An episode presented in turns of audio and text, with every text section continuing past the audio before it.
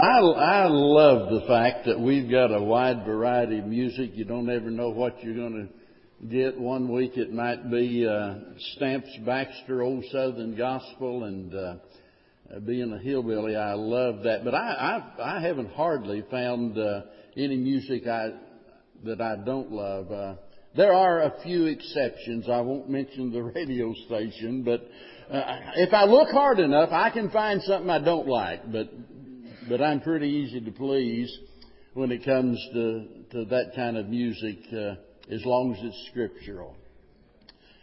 Open your Bibles tonight to Ephesians chapter number six. Ephesians chapter six. We've been speaking about the armor of God now for several weeks, and uh, I don't need to tell you we're involved in a spiritual warfare. Paul says we wrestle not against flesh and blood, but against principalities, against powers, against rulers of the darkness of this world, against spiritual wickedness in high places. That's verse number 12.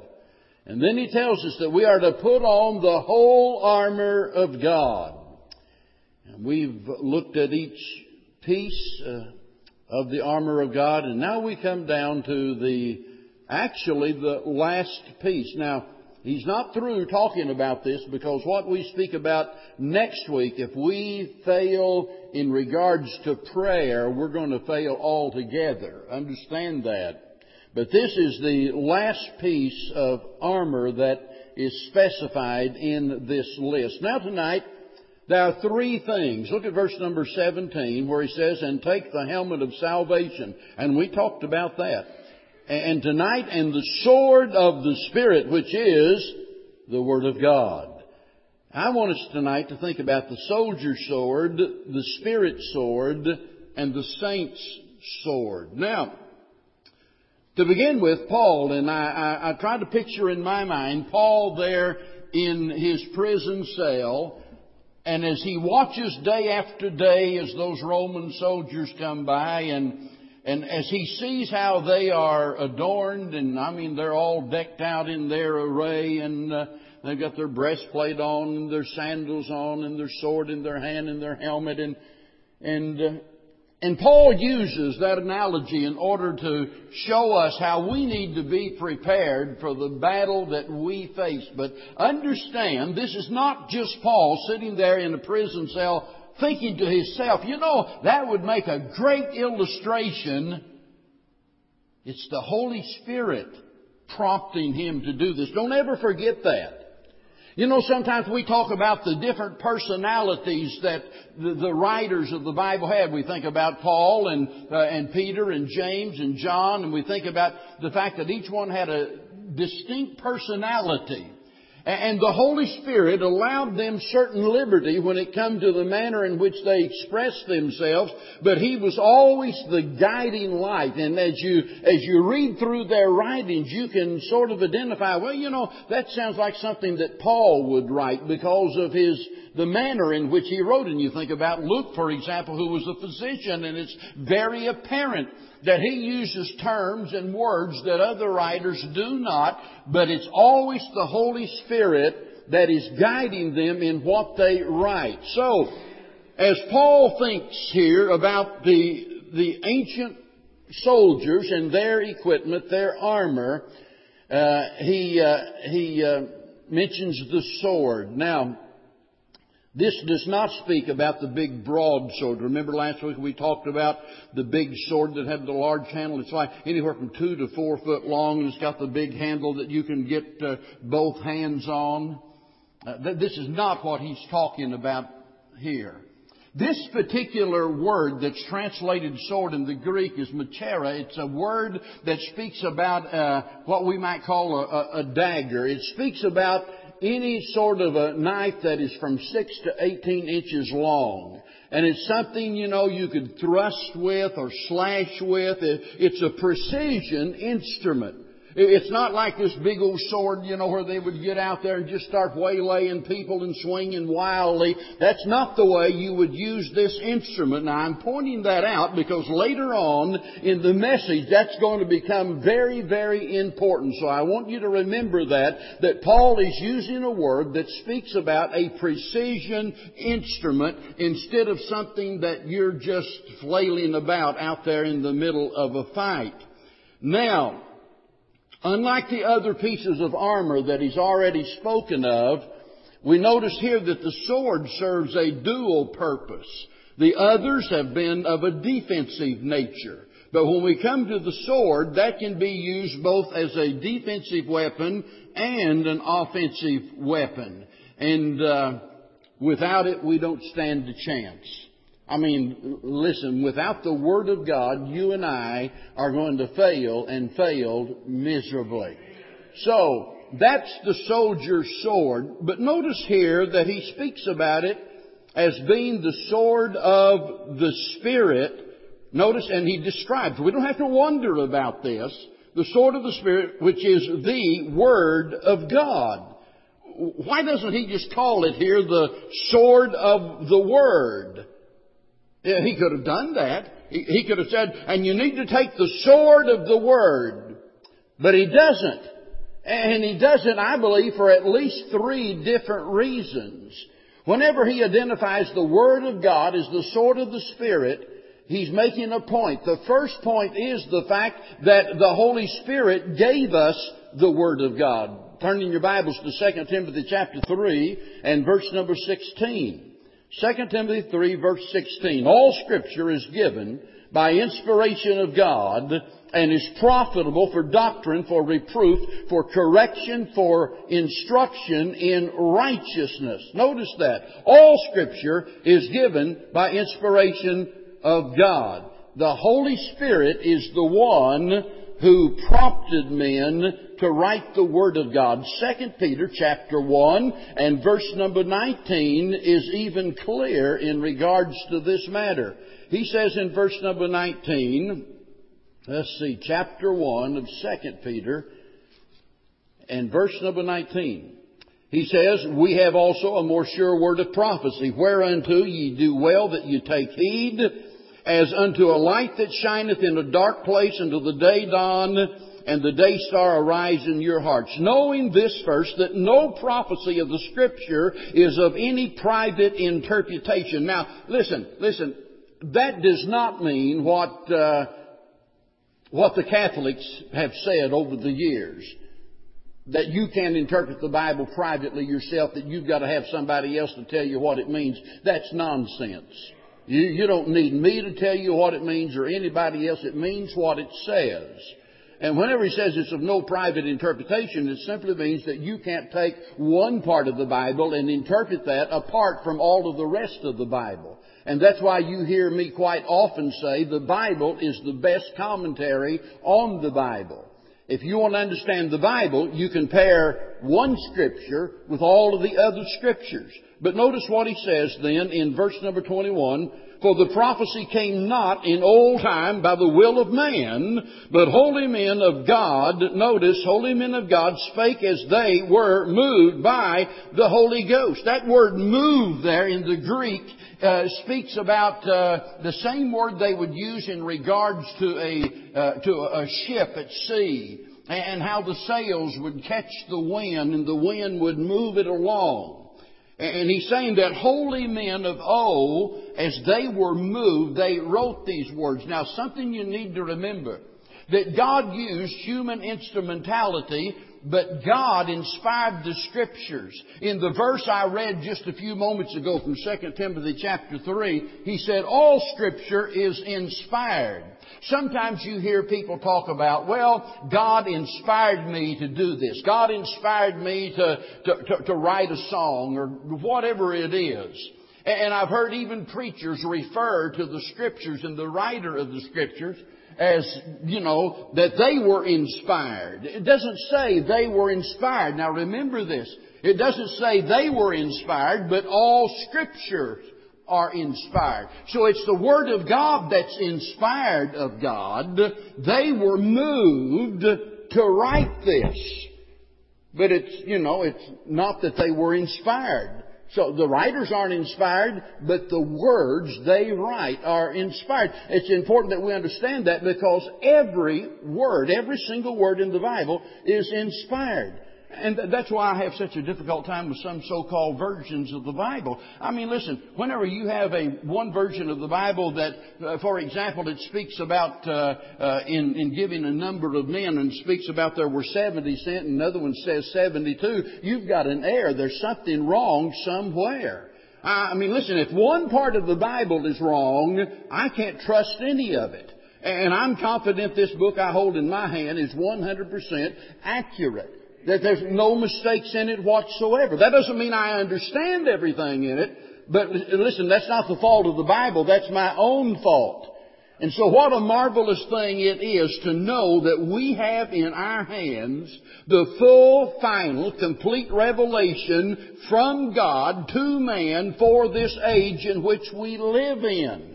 Uh, that's a wonderful privilege, but it's also a great responsibility to know that God has put this truth in our hands. So he refers to it as the sword of the Spirit because he is the source of the Word. Secondly, he refers to the Holy Spirit in this regards because he's the one that enables us to understand the Bible. In other words, he is our teacher. Don't ever forget that think about the fact that, you know, as you read the Bible and, uh, and, and, study the Bible and uh, try to learn the Bible, that you'll never be able to do it without the guidance of the Holy Spirit. Now, the Bible says the natural man receiveth not the things of God. Why? Because they're foolishness unto him. He can't know the things of God. Now, now, wait a minute. What in the world does that mean? Here's an unsaved man. You're telling me he can't understand the Word of God. Well, if he can't understand the Word of God, how is he going to get saved? I mean, you know, how's he going to know what the gospel is if he can't understand it? Well, we realize that in order to be saved, he's got to know the gospel, understand what the gospel is, but we have the Bible telling us that he can't understand the Bible unless the Holy Spirit is teaching him. Do you remember what Jesus said in regards to us coming to Him or people coming to Him? He said, No man can come, you know, to me except the Father draw him. The Holy Spirit enables a person to understand the Word of God and the extent that unsaved people can understand the Bible is the simple plan of salvation and the historical facts. Anyone that understands plain, simple English can read the Bible and they can understand it uh, only from the historical standpoint. In other words, they can they can read the story of Moses the same as you and I, and they can understand, you know, what happened in his life. They can give you a general outline of his life but they'll never have a deeper understanding of the Bible. And we've got to remember that as we read the Bible, just knowing what it says is one thing, understanding what it means is another thing, and you and I must be dependent upon the Holy Spirit as our teacher if we're going to learn the Word of God. So that's another reason why he refers to the Bible as being the sword of the Spirit. But I think there's another reason that we preachers are very much aware of, and that's the fact that not only is the Bible does it come from the Holy Spirit, not only does He teach us what it means, but He's the one that makes it effective. You know, the preacher can lock himself in the study and open the Bible and begin to make notes and he can think and he can outline the message and make, make every effort. He can get some cute little illustrations to use. He can, uh, you know, get up and preach it to the best of his ability. Let me tell you, it's all in vain unless the Holy Spirit takes that truth and uses that truth. In other words, if He doesn't enlighten us and empower us, if He doesn't illuminate the minds of others, we can preach and we can teach and we can write books and we can compose songs and everything else, but it's not going to be effective. And so each week as I stand here behind this pulpit, I do so realizing that my very best effort will never be good enough. that I stand here as a man that is dependent upon the Holy Spirit to accomplish what only He can accomplish. So, when we talk about the sword of the Spirit, we're talking about the Word of God. Now, that brings us down to the most, maybe the most practical part of the message, and that has to do with the saint's sword. Now, this is the sword of the Spirit. But we're talking about you and I being prepared for the conflict that we face. And this is the sword that we must use. Notice he says here, this phrase, the sword of the Spirit, which is the Word of God. There are two different words, two different Greek words that's used in the Bible that's translated the Word of God. Let me, let me mention one of them. The word logos is used in John chapter 1 and verse 1. He says, in the beginning was the Word and the Word was with God and the Word was God. Now we all know that's referring to Jesus, right? That Jesus is the Word of God, but that's the Greek word logos, and that particular word speaks about the entirety of the Word. In other words, when you see that word logos, you know it's speaking about God's full revelation. So whenever it speaks about Jesus being the Word of God, it's kind of like saying that He is God personified. And remember that Jesus said, He that hath seen me hath seen the Father. You want to know what God looks like? Look to Jesus, you see. He is the revelation of God to man. He is the Word of God, and that speaks about the entirety of the Word. But there's another Greek word, and it's the word that he uses here that's translated the Word of God. And this is the Greek word, the rhema. And this word speaks not about the entirety of the Word of God, but a specific portion of God's Word. In other words, a certain truth, a specific portion of the Word of God for a specific situation. So you, you, might refer to this as the Word of God, the Logos, the entirety of it, but you can refer to a particular verse like John 3.16, you can refer to that as the rhema, that is just a part of the Word. And it's very important that we understand the distinction here. Notice he says, take the sword of the Spirit, which is the Word of God. And what he's telling us is in order to be prepared, we have to take a specific portion of God's Word that fits our specific situation. In, in other words, a part of the Bible that relates to the situation that we're in. For example, if you're tempted to sin, it would not do you any good to just stick out your chest and say to the devil, well, be gone, devil, I believe the Bible. Now, you're missing the point. That, listen, that's not going to help you. What will help you is to use a specific part of the Word of God that relates to the situation that you're in. Am I making sense? Are you with me? Do you understand what I'm saying?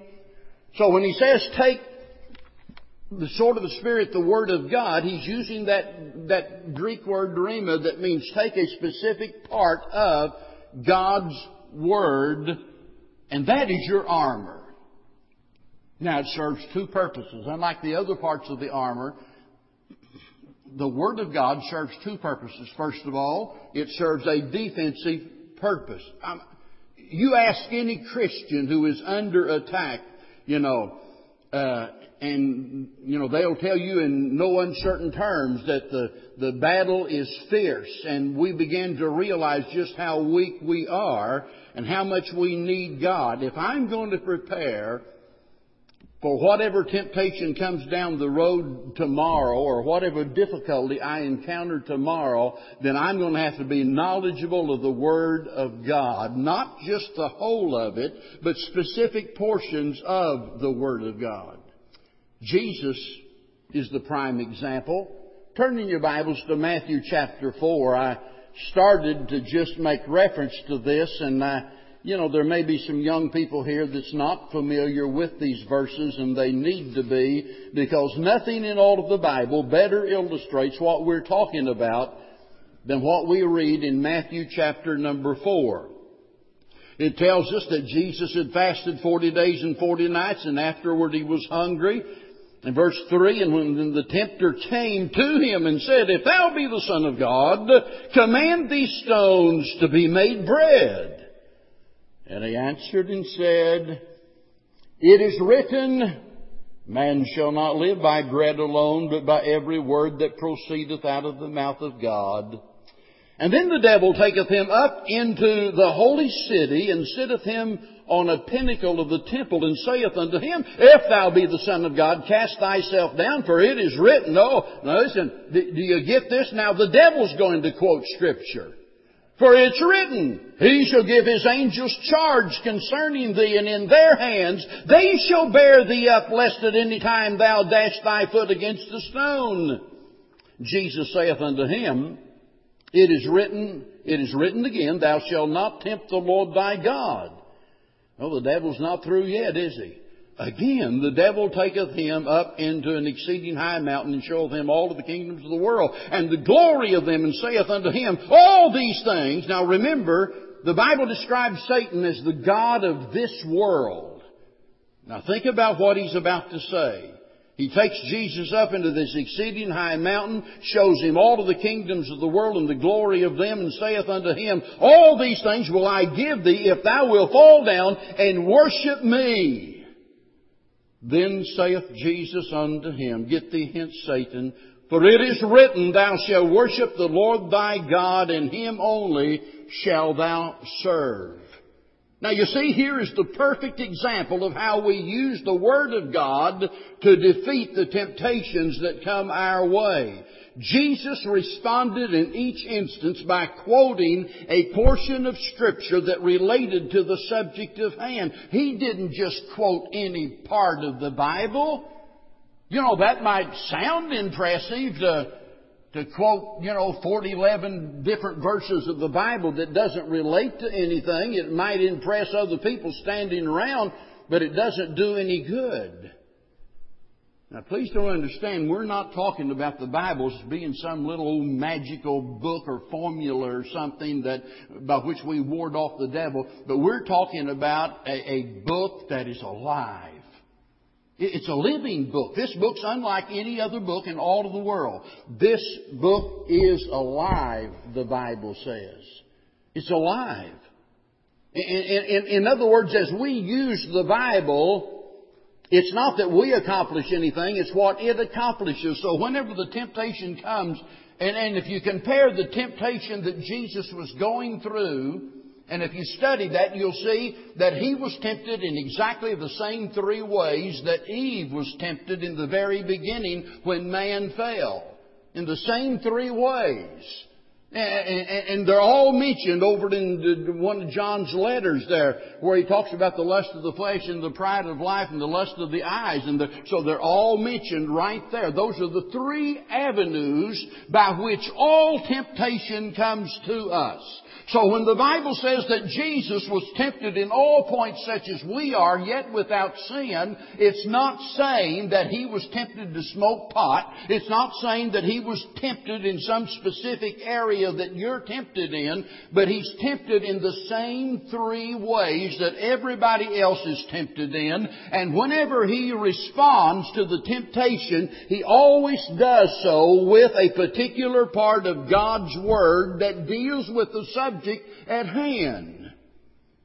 Psalms 119 and verse 11, the psalmist said, Thy word have I hid in my heart, that I might not sin against thee. You want to conquer sin in your life? Then you better hide the Word of God in your heart. If you don't know the Word of God, you're going to be defeated. Now don't, listen, I'm not nearly so concerned about people, you know, and, and it's a great thing. For example, in Awana, we've, we've got some young people that probably could say hundreds of sections, that is, verses of Scripture, that they can stand and quote those verbatim. You know, and that's well and good. I'm not so much concerned about whether you can tell me where it's at. In other words, the chapter and the verse that's not the most important thing. The most important thing is to know what it says, even if you don't know exactly where it is. Are you with me? But you know what it says. And so when Satan comes along and tempts you in some way, all of us ought to have enough knowledge of the Bible that immediately there comes some scripture to mind that we can use as a response against the temptation. Wonderful being able to quote the Bible, but just being able to quote the Bible is not enough. You need to know what the Bible says about the situation that you're in. Now, it's that remembrance of God's Word and the trust in God's Word that helps us to ward off the blows of Satan. That's what Jesus did. That's what we have to do. What we do grows out of what we think. In other words, you can't think wrong and live right. Our thoughts always come before our deeds. And uh, if I'm not looking at life from a scriptural vantage point, then I'm not seeing it as it really is. I don't know if you've noticed or not, but in the last two or three, four or five years, there is a phrase that has become very popular. Preachers use it a lot. Politicians use it a lot. But that phrase has to do with our world view. Everybody has a world view. In other words, we all think something about the world in which we live in. We, we all have some concept of what the world is really like. That, you know, call it your philosophy, whatever you want to call it, but we all have some worldview. But let me tell you, if your worldview isn't based on the truth of the Bible, then you are deceived. And that, that's the problem we've got in society today. Uh, you hear people say all the time, well, I'll tell you what, this is what I believe. Well, as we'd say back in Missouri, that's hunky-dory, you know. That's just wonderful. You can believe that all you want to, but that's not going to help you. You better know the truth. And the only place you're going to find the truth is right here in the Word of God. So if we're going to defeat Satan, then we need the defense provided by the Bible. But in addition to being a defensive weapon, it's also an offensive weapon. Not only does it protect us, but it also pierces. Defensively, it parries the blows from the enemy, but offensively, it's used to stab or to slash. And, and it accomplishes God's will in our life in several ways. For example, as an offensive weapon, it exposes error. Have you ever noticed that throughout history that no other book has ever been attacked as has the Bible. I mean, it's been denied, it's been ridiculed, it's been banned, it's been burned. They've questioned the historical accuracy of the Bible. Its claims have been rejected. Its supernatural accounts have been scoffed at. Its prophecies have been ignored. And have you ever wondered to yourself, why is it that so many people hate the Bible? Why do they despise the Bible? Why do they try to discredit the Bible? Well, the Bible answers that question. There in John chapter number three, where it talks about men loving darkness more than light. You, you see, we live in a world that is darkened by sin, and the natural man loves darkness rather than light. And this book, the Word of God, is light. They despise the light of God. Why? Because when you hold forth the light of God's Word and you say, this is the way, walk ye in it, it exposes the error of their way and consequently the natural man, the unsaved person is going to hate the Word of God and despise the Word of God. We live in a world that's not only wrong, but a world that is very vocal in what it believes. In other words, there is a great deal of pressure on us.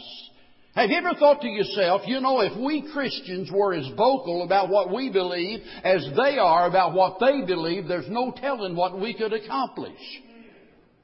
I mean, it's just amazing to me. I, uh, you know, and I hesitate to even mention any specific thing, but but let's just, for an example, use the uh, the gay movement. Uh, it could be a number of different things. I, I saw an advertisement just this afternoon. I, was one entertainer Wanda something. I guess she's gay. I, I you know, I, I'm just going from that. I don't know anything about her, but these guys are in a coffee shop or something and one of them makes a reference to something about that's gay, but they don't use it in the sexual way. And so she gets up out of her seat and goes to their table and rebukes them, you know, that, that's, that's not nice and so forth. And, uh, but the amazing thing is that those folks, as wrong as they are, let me tell you what, they will get in your face, they'll march around the courthouse, they'll do whatever they got to do to try to get their message out there. They're wrong, but they're vocal about it. So we send our kids off to school. Don't you ever doubt the fact that our kids are under a tremendous amount of pressure in school. Now, I know it's always been that way. I think back to whenever I was uh, go- going to school, and there was peer pressure back then. I mean, boy, we had pressure being put on us, you know, to smoke cigarettes. I didn't know anything about marijuana. I sure didn't know anything about all the other pills and stuff like that's available to kids today. And the most raunchy thing we had back then, you know, if some kid could get his hand on a deck of cards, you know, had the girly pictures on the back. Let me tell you what, I see Christian advertising in Christian bookstores more raunchy than what we had on the back of those cards. Makes me sick to my stomach when I see stuff like that and so-called Christian performers and what have you trying to sell their CDs and things and dressed in their skimpy little clothes and so forth. And listen, the kids go off to school and they're under the gun. They're under pressure to conform to the ways of all of the others. And listen, this is a different age that our kids are living. Can you imagine what you might have done had TV and all of the dirty movies and all of the other rotten stuff that's on cable. Can you imagine what you would have done when you was 14, 15 years old if you had had access to that? You know what you would have done? You would have done the same thing your kids are doing behind your back that you don't know about. I'm telling you, we can't set all of that stuff out there in front of our kids and expect them not to partake of it. They're just not prepared to deal with stuff like that. Now, I'm talking about the Word of God being able to expose error. And we Christians need to be vocal in regards to what is right and wrong and I don't mean to just get up on a soapbox and start screaming and yelling about our preferences. If we're going to really show people what's right and wrong, then we're going to have to get in the Word of God and let it do the speaking. All of us can, well, I say all of us, all of us that, you know, that are getting up in years and we've been a Christian 30, 40 years and some of you even longer than that and you can remember back at a time where, oh my land. Do you remember that list that every Baptist preacher had a list? Boy, TV come along, and I'm telling you what, for two or three years, I, I got so sick and tired of listening to preachers scream and yell about how rotten and terrible and horrible TV is. Now those same guys sitting there watching it eight hours a day. You know, I keep saying at some point in time, some point in time, we need to stand up and look an entire generation of people square in the eye and say, I'm sorry that I made a fool out of myself. I'm sorry that I tried to impose upon you my preferences as though it were the truth of God's Word. If we're going to know what is right and wrong, we're going to have to get the information out of the Bible.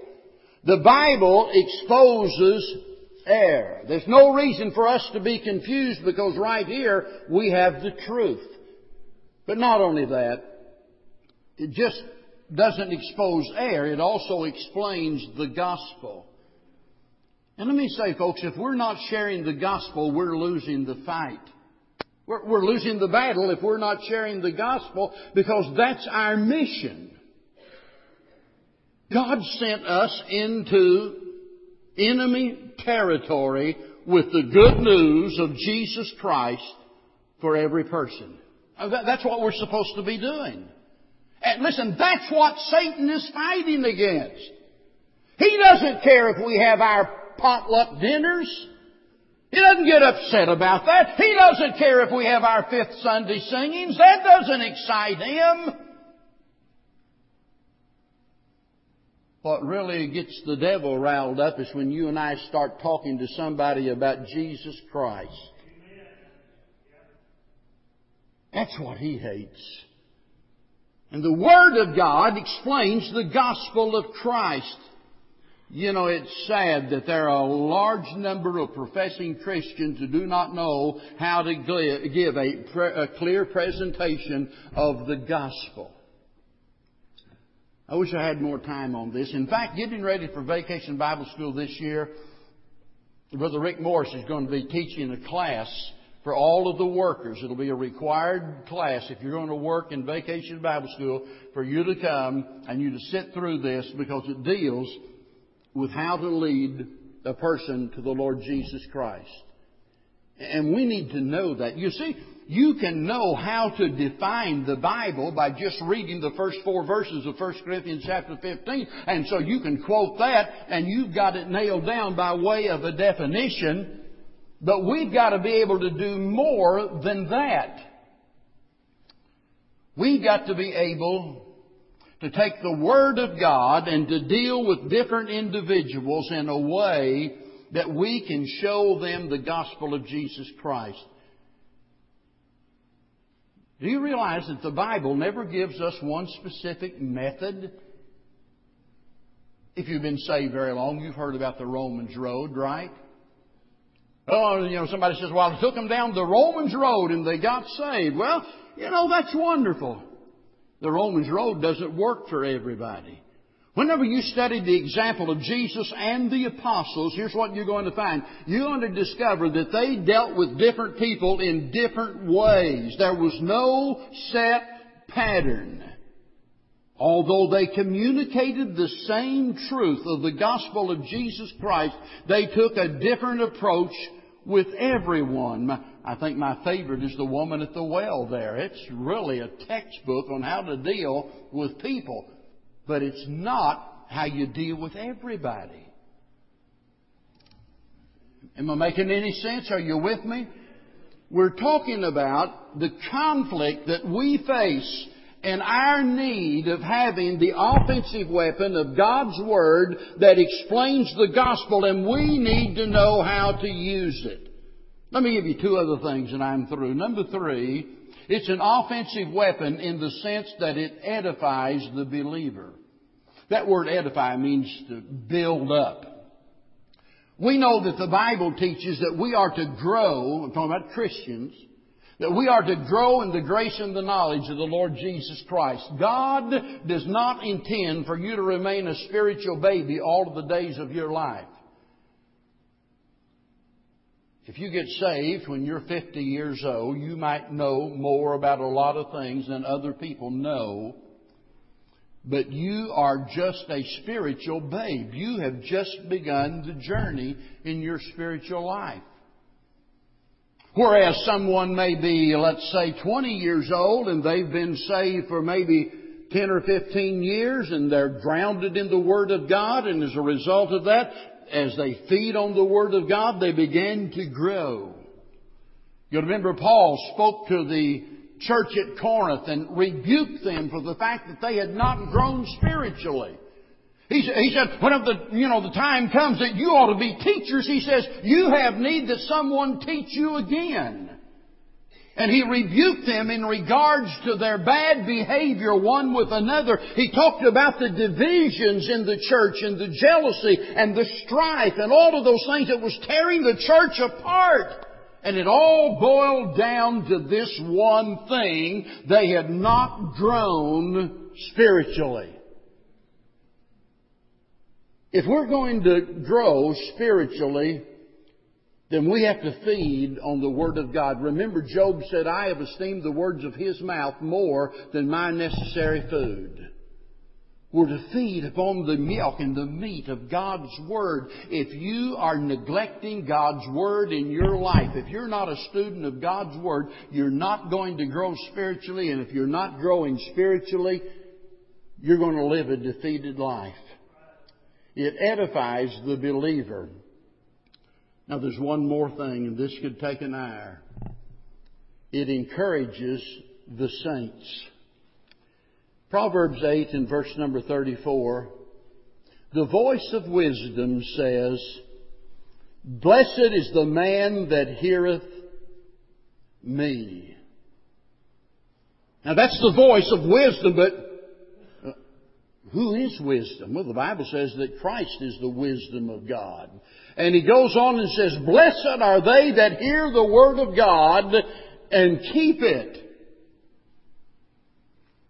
If we live in a world that's full of strife, if we are commanded to face the conflict and to stand firm in spite of the opposition, then we better find something to encourage us when the going gets tough.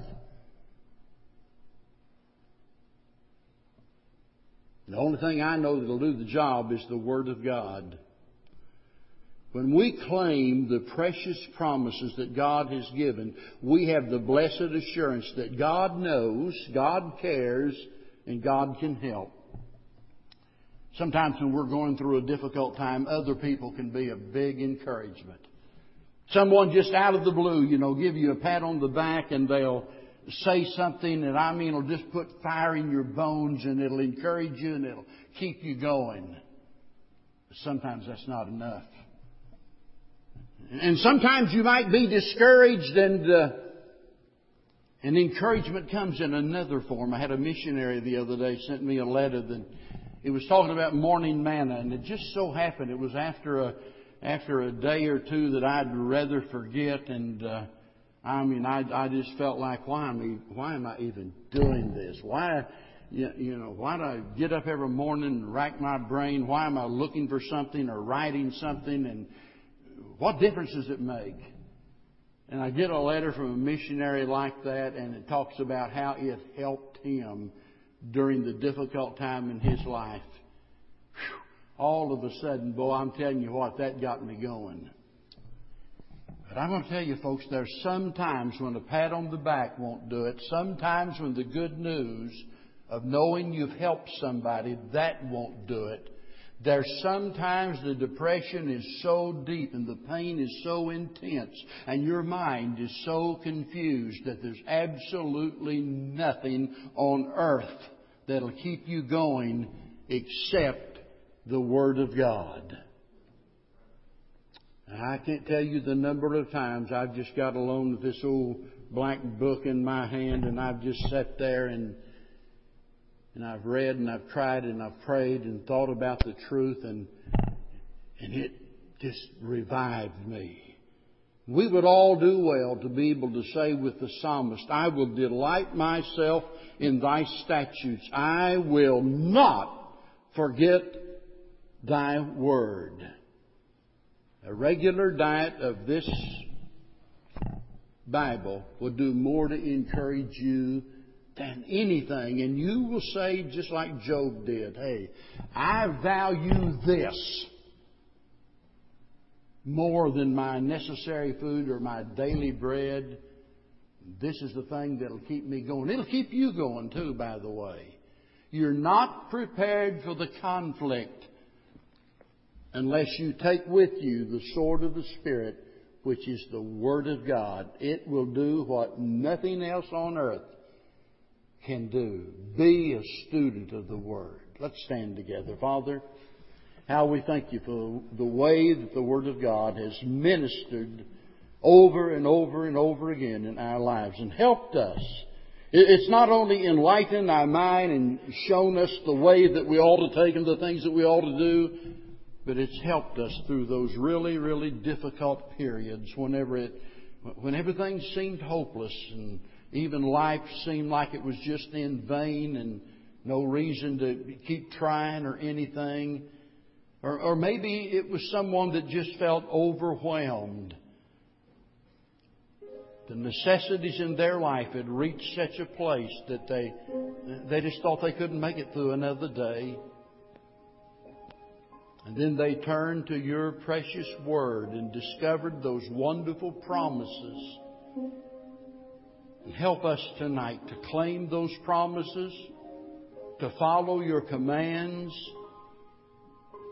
and to praise you for giving us so rich a treasure as you've given us here in this word. Help us as we march off into battle to take with us the sword of the Spirit, the Word of God, that we might be victorious in our Christian walk. For we pray in Jesus' name. Now, as we stand and we sing this invitation hymn, if God's speaking to your heart, maybe maybe you've been neglecting your time in God's Word, and you don't have to say anything to me, but maybe it would be good tonight if you just came and got on your knees and say, Lord, you know why I'm here.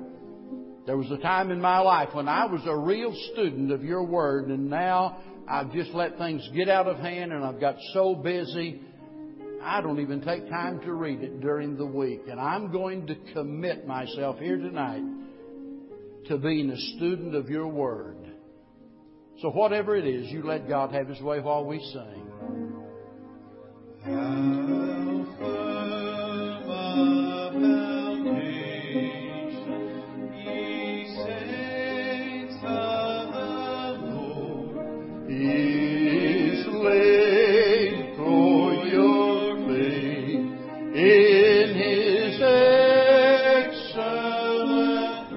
About what you're singing. than